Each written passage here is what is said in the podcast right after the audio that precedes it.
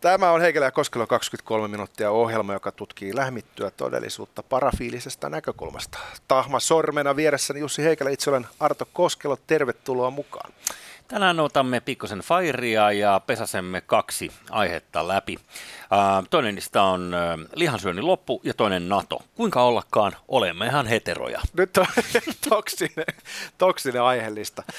Puhutaan vähän räjähdyksistä ja kuolleista elämistä tänään. Mutta hei, pysykää messissä. Tämä saattaa olla kiinnostava jakso siitä huolimatta, että ollaan keski-ikäisiä ukkeleita. niin, mutta hei, pitää nyt parjata kahtakin eri asiaa. Mä en tiedä, mennäänkö tässä nyt ensin heittämällä, mikä sulla on fiilis perjantai kunniaksi, ehkä kuitenkin lihansyönnin loppuminen. Voisi spekuttaa tuon NATO-homman tuosta alkuun.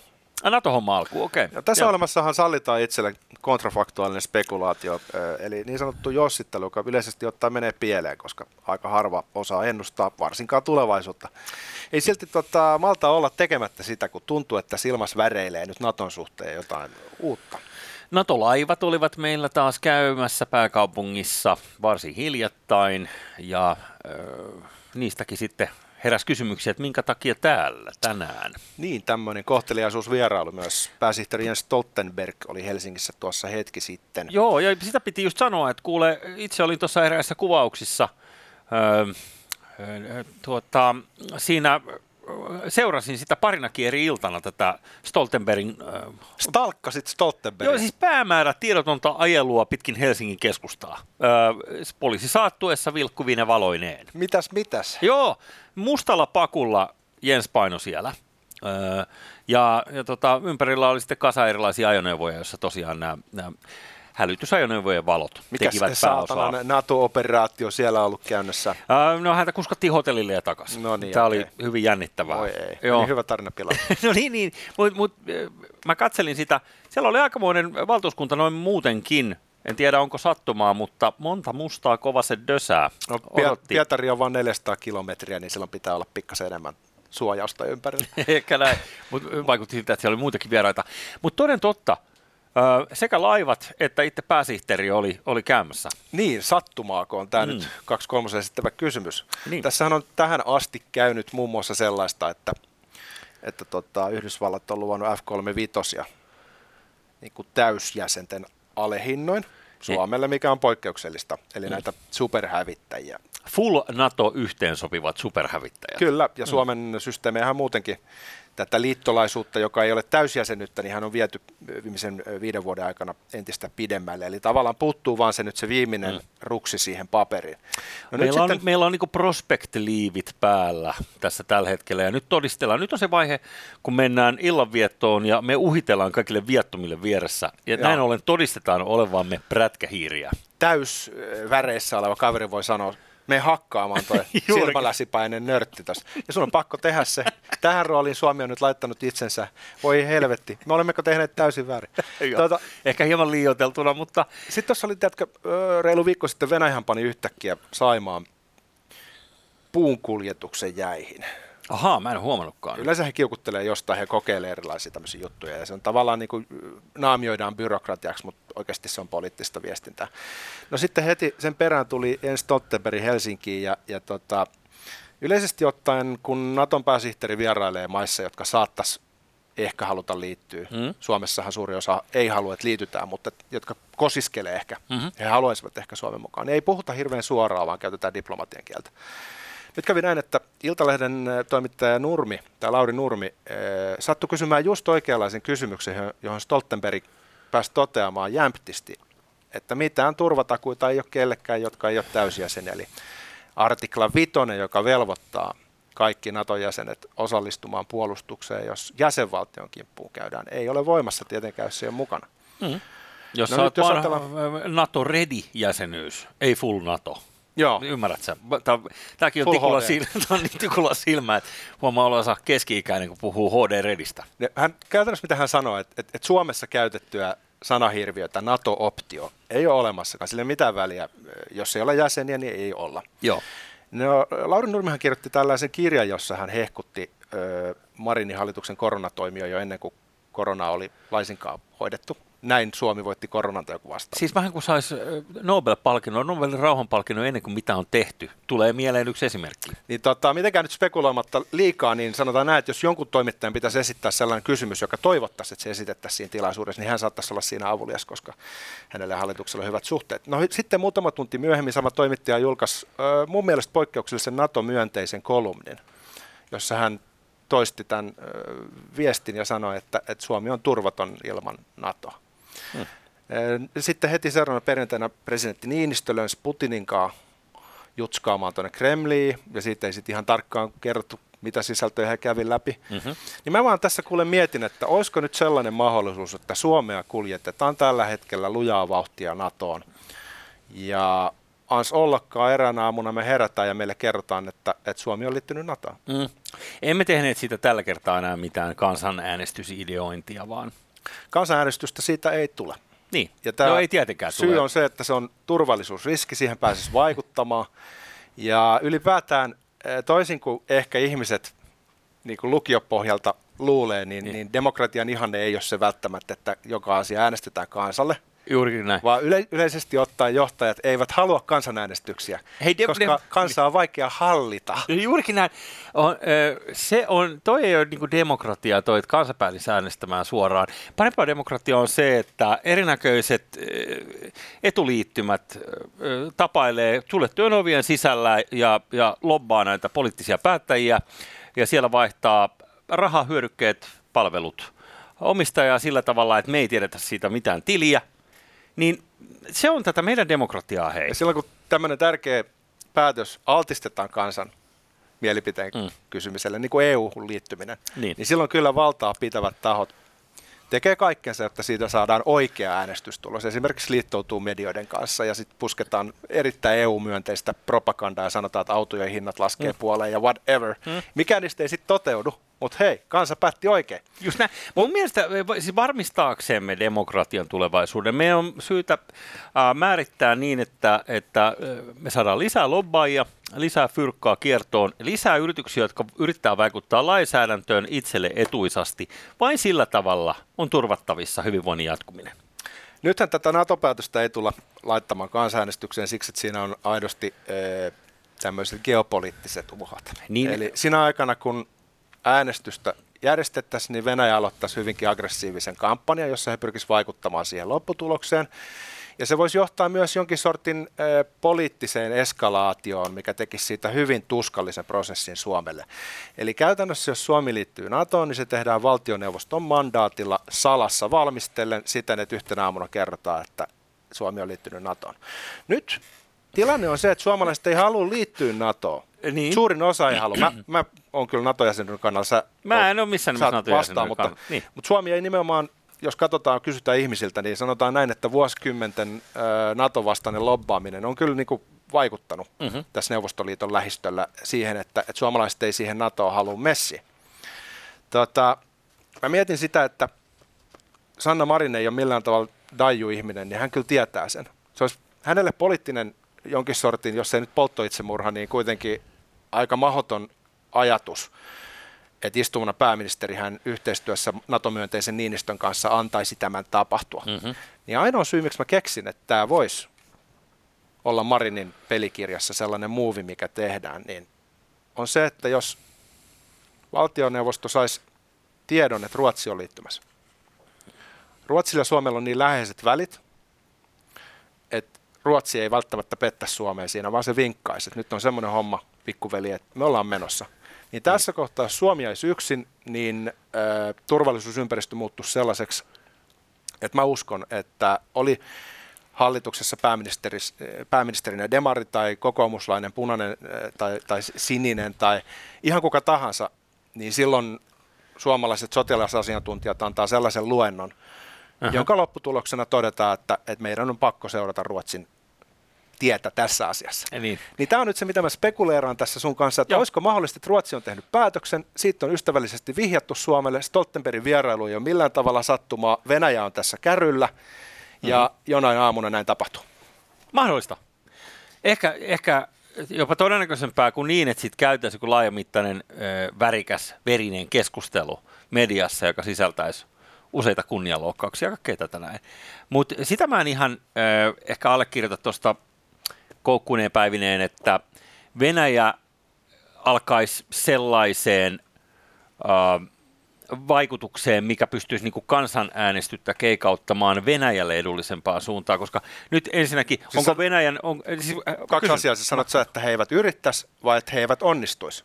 Nämä on kaksi eri asiaa. Niin, siis lähinnä, että mikä on se, mitä Venäjä tässä oletettavasti haluaa, että Suomi ei liittyisi NATOon niinkö? Kyllä. Jonka jälkeen he pystyvät omalla toiminnallaan helposti pelottelemaan meitä, kyllä, mutta miten he pystyvät ikään kuin tekemään yhtäkkiä itsestään suden lampaiden vaatteisiin, miten he pystyvät tekemään itsestään yhtäkkiä niin kuin jokin turbosäyseään, niin se ei olekaan niin helppo tiedustemppu kuin uhkailla tai pelätä uhkakuvia. Aivan satavarma on, että Venäjä ei antaisi sen asian tapahtua ilman, että he pyrkisivät vaikuttamaan siihen. Mm-hmm. Se, miten se tehtäisiin, en mä tiedä. He varmaan laskisi liikkeelle aika paljon erilaista informaatiota, joka heidän mielestään saattaisi pitää paikkansa. Mm-hmm. Ihan siis silkkaa sumutusta. Hetkeksi aikaa Suomessa tulisi jonkin sortin taistelukenttä, noin niin kuin informaation saralla. Ja niin kuin, tulisi. Niin, jos tämä menisi kansanäänestykseen. Että se, niin kuin se, mitä niin kuin se patsaskiistat ja kaikki muut, niin me nähtäisiin sellaista niin kuin jännitettä, mitä me ei ole nähty. Joo. Tässä nyt niin kuin talvisodan tai jatkosodan jälkeen suorastaan. No, se on liettely, mutta sanotaan näin, että viimeisiin vuosikymmeniin, silloin kun Venäjä on ollut Venäjä, niin sellaista tilannetta ei ole nähty, mikä meillä tulisi eteen. Niin sen takia mä uskon, että kyllä tämä, niin kuin jos joko Suomi jää rannalle tai sitten menee messiin, mutta jos menee messiin, niin sitten se livautetaan.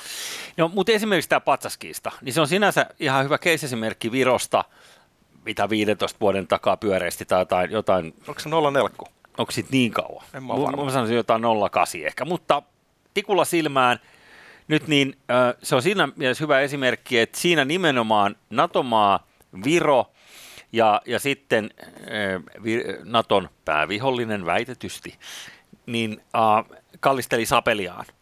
Ja ei se käsittääkseni ainakaan niin kuin Venäjän PR-voittoon missään nimessä päätynyt. Eli siihen, että onpa...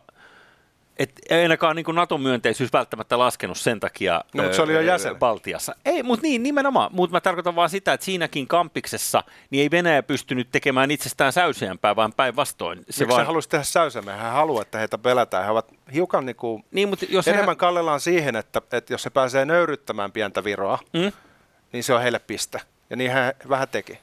Mutta verrattuna nyt tähän Suomeen, jos otat sen tähän kontekstiin, niin jos Venäjä aloittaa PR-kampanjan, joka olisi tämän patsaskiistan kaltainen, niin silloinhan se kärjistäisi nimenomaan meidän kansan halua suojautua Venäjältä. Totta, ihan just näin, mutta kun se mitä mä yritänkin sanoa, että Venäjä pelaisi varmaan aika monilla korteilla, ne olisi ensinnäkin ihan säyseitä Putinin suolan sanoisi, että se on Suomen oma asia. Niin. Samaan aikaan vasen käsi takana niin kuin lataisi revolveria kuvainnollisesti.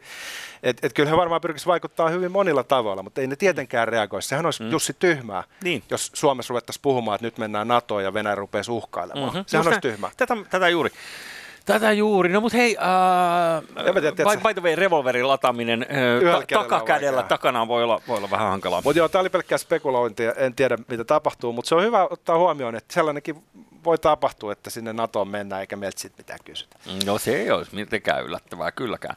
Mutta eri asia sitten kannattaako olla jotain muuta kuin puolueeton. Nyt... Puolueettomasti ehdottaisin, että mennään täysin ilman minkäännäköistä ennakkokäsitystä siihen, että Helsingin kaupunki ja liha. Nyt kävi näin, että lihan syönti loppuu Helsingin tilaisuuksissa, kerrotaan Iltalehdessä. Mm. Ja Helsingin kaupungin tilaisuudet, nehän ovat tilaisuuksia eliitille, miksei muillekin hammasrattaiston pyörän osille, jossa... Kestitään nyt sitten kaikkia tärkeitä tyyppejä tai tyyppiä. Mitään, jos ei saa lihaa lautaselle, niin mä heitän sen. Se on jo totta. Pelkkää lihaa ruokavaliossa, pelkkää NATOa ja jauhelihaa. Oothan sentään valkoinen heteromies. Ei, siis 3 kovaa koota on koko liha, kokoomus ja NATO. Hetkinen, se viimeinen alkoi eri kerran. Kato. No niin. Mutta siis ilmeisesti kasviksia ja kalaa sopisi sitten niinku tarjota vierailla. Kalahan on vitun kallista, et eiköhän se sitten ole, että sä pelkkää vegeä ja kalapuikkoa ehkä. Niin. Soijapuikkoja, mielellään jotain soijatärkkelystä. Tai lahnatahnaa. Sitten siellä laitettu vaan tarpeeksi natriumglutamaattia, niin se maistuu ihan hyvältä. Varmaan tofulinjaahan tämä on. Mä jäin tässä niinku miettimään sitä, että tähän perustellaan nyt niinku ilmastosyillä. Ja totta on, että suomalaisten pitäisi varmaan vähentää lihansyöntiä. Ja Helsingin kaupunki voi tässä olla suunnannäyttäjä ja näin edelleen. Mutta mä vaan mietin niinku sitä, että oikeastaan kaksi juttua, mitä mä mietin. Toinen on se, että minkä takia kukaan ei puhu banaaneista, kun ne tuodaan eri puolilta maapalloa. Eikö nyt voitaisiin sopia vaan yhdessä, että lopetetaan eksoottisten hedelmien syönti, ruisleipä ja viimevuotiset omenat on ihan riittävän hyvää suomalaisille. Kyllin hyvä. Niin. Sitten toinen, mitä mä mietin, on se, että kun ajan henki on vähän niin kuin puritanismi, tämmöinen niin kuin puhdasoppisuus, niin siihen liittyy tämmöinen askeettisuuden ihan luopuminen. Niin tässä ollaan rakentamassa ihanteen mukaisesti vähän semmoista niin kuin Helsinkiä, tai ei nyt Helsinkiä, mutta niin kuin sanotaan näin, että tämäkin on signaali sellaisesta ajattelutavasta, missä ajatellaan, että hienoin tapa elää olisi vähän sellainen luostarimainen elämä, missä otetaan kylmiä suihkuja ja paastotaan. Niin se mua vähän huolestuttaa, koska se saattaa olla niin kuin elämän ilosta ja nautinnoista pois, jos tätä hommaa viedään varsin pitkälle. Mä mielelläni syön hyvänmakuista ruokaa, ja kasvisruoka voi olla hyvänmakuista, mutta en mä lähtisi niinku poissulkemaan kokonaan lihansyöntiäkään. Sitten toinen, mitä mä mietin, on se, että nyt sitten lopetetaan kasvissyönti, niin mihin se niinku johtaa? Vaikuttaako se millään tavalla ilmastoon globaalilla tasolla? No ennen kaikkea nyt on viimeisin pointti. Niin Paul McCartney ties omalla suullaan kertoo, että kun lehmät piereskelee, niin me kaikki kuollaan. Siitä tulee metaania ja koko helvetti on sen jälkeen irti. No niin, eli ei enää lehmiä, ei enää lihaa. Mua välillä hämmästyttää, että kuinka tämä on saatu suoraan yhtäläisyysmerkeissä nyt sitten ilmastolle turmiolliseksi tämä liha. Et jos ajatellaan viljelysmaata, mitä sä tarvitset ruokkiaksi, saadaksesi esimerkiksi saman verran proteiinia kuin mitä jostain peruslihasta saadaan, niin sitä sademetsää jumalauta joudutaan kaatamaan siitä aika monta hehtaaria ihan vaan, että saadaan sitä viljelysmaata. Ja sitten sehän menee sille lehmien rehuksi. Niin, kyllä, sekin on totta, mutta se, että kuinka paljon ihmiset joutuu syömään sitä rehua, että se ei ole niin yksinkertaista matematiikkaa, että se sama peltopinta-ala niin, tuottaisi jotenkin suoraan syötynä. Ei tietenkään, mutta kun se lehmä pitää vetää sitä rehua sit naamaansa, mikä on pellolla kasvanutta, niin se hyötysuhde siihen, että saadaan se jauheliha, niin sehän on kohtuullisen huono. Tämä ei ole syy, miksi mun mielestä pitäisi lopettaa lihansyöntiä, mutta kyllähän se nyt näin vaan niin kuin on, että se lihan tuottamiseen tarvitaan aika paljon sitä. Ehkä sulla on pointtia tuossa. Mutta se, että mä en ymmärrä, että jos otetaan liha pois ruokaympyrästä, niin se, että en purematta niille myöskään sitä väitettä, että se olisi erityisen terveellistä olla syömättä lihaa. Nyt koska se joudut sen lihan täyttämään jollain hiilihydraattimoskalla, mitä et syö lihana, tai sitten tulee aika nälkä, jos sä pyydät niinku puhtaasti ottaa kurkkua tai salaattia. Niin, siis lihapainotteisessa ruokavaliossa saattaa olla se, että saa liikaa eläinrasvoja ja lihoa. Mutta sitten jos sä perät kasvispainotteisesti, niin sun pitää vähän pitää huolta siitä, että mistä saat proteiineja. Jos ajatellaan kasvavia lapsia, niin koko elämä menee vähän semmoiseksi laskeskelukset. Pitää muistaa syödä riittävästi proteiinia, mutta en mä tiedä. Siis kukin syö, mitä itse haluaa mun mielestä niin kuin lähtökohta.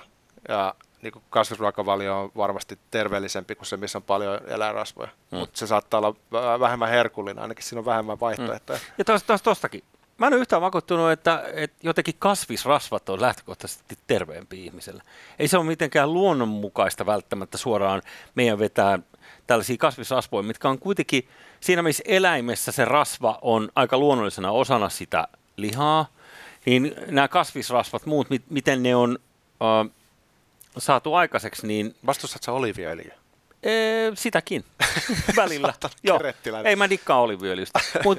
Puhutaan kaikista muista kasvisrasvoista. Aivan kuin se olisi niin kuin suoraan ihmisen elimistölle jotenkin sopivampaa tai suoraan terveellisempää kuin se eläinrasva. Eläinrasvassahan on, niin kuin, se on tietyllä tavalla, eikö niin, tuollaisen ravinnon huippupolttoainetta. Transrasvoista on vissiin luovuttu margariineissa, koska ne ei ollut terveellisiä. Se on semmoinen niin kuin Pekka Puskan meininki silloin parikymmentä vuotta sitten, niin se on ilmeisesti todistettu aika pitkälti humpuukiksi. Mm-hmm. Et voi olla ihan niin kuin kohtuudella käytettynä kai ihan niin kuin ok osa ruokavalioon. Mä en oikeastaan näistä tiedä hevon helvettiä, mutta näit sä sen homman, että Suomessa on naudan kasvattajia, jotka pyrkii hiilineutraaleiksi.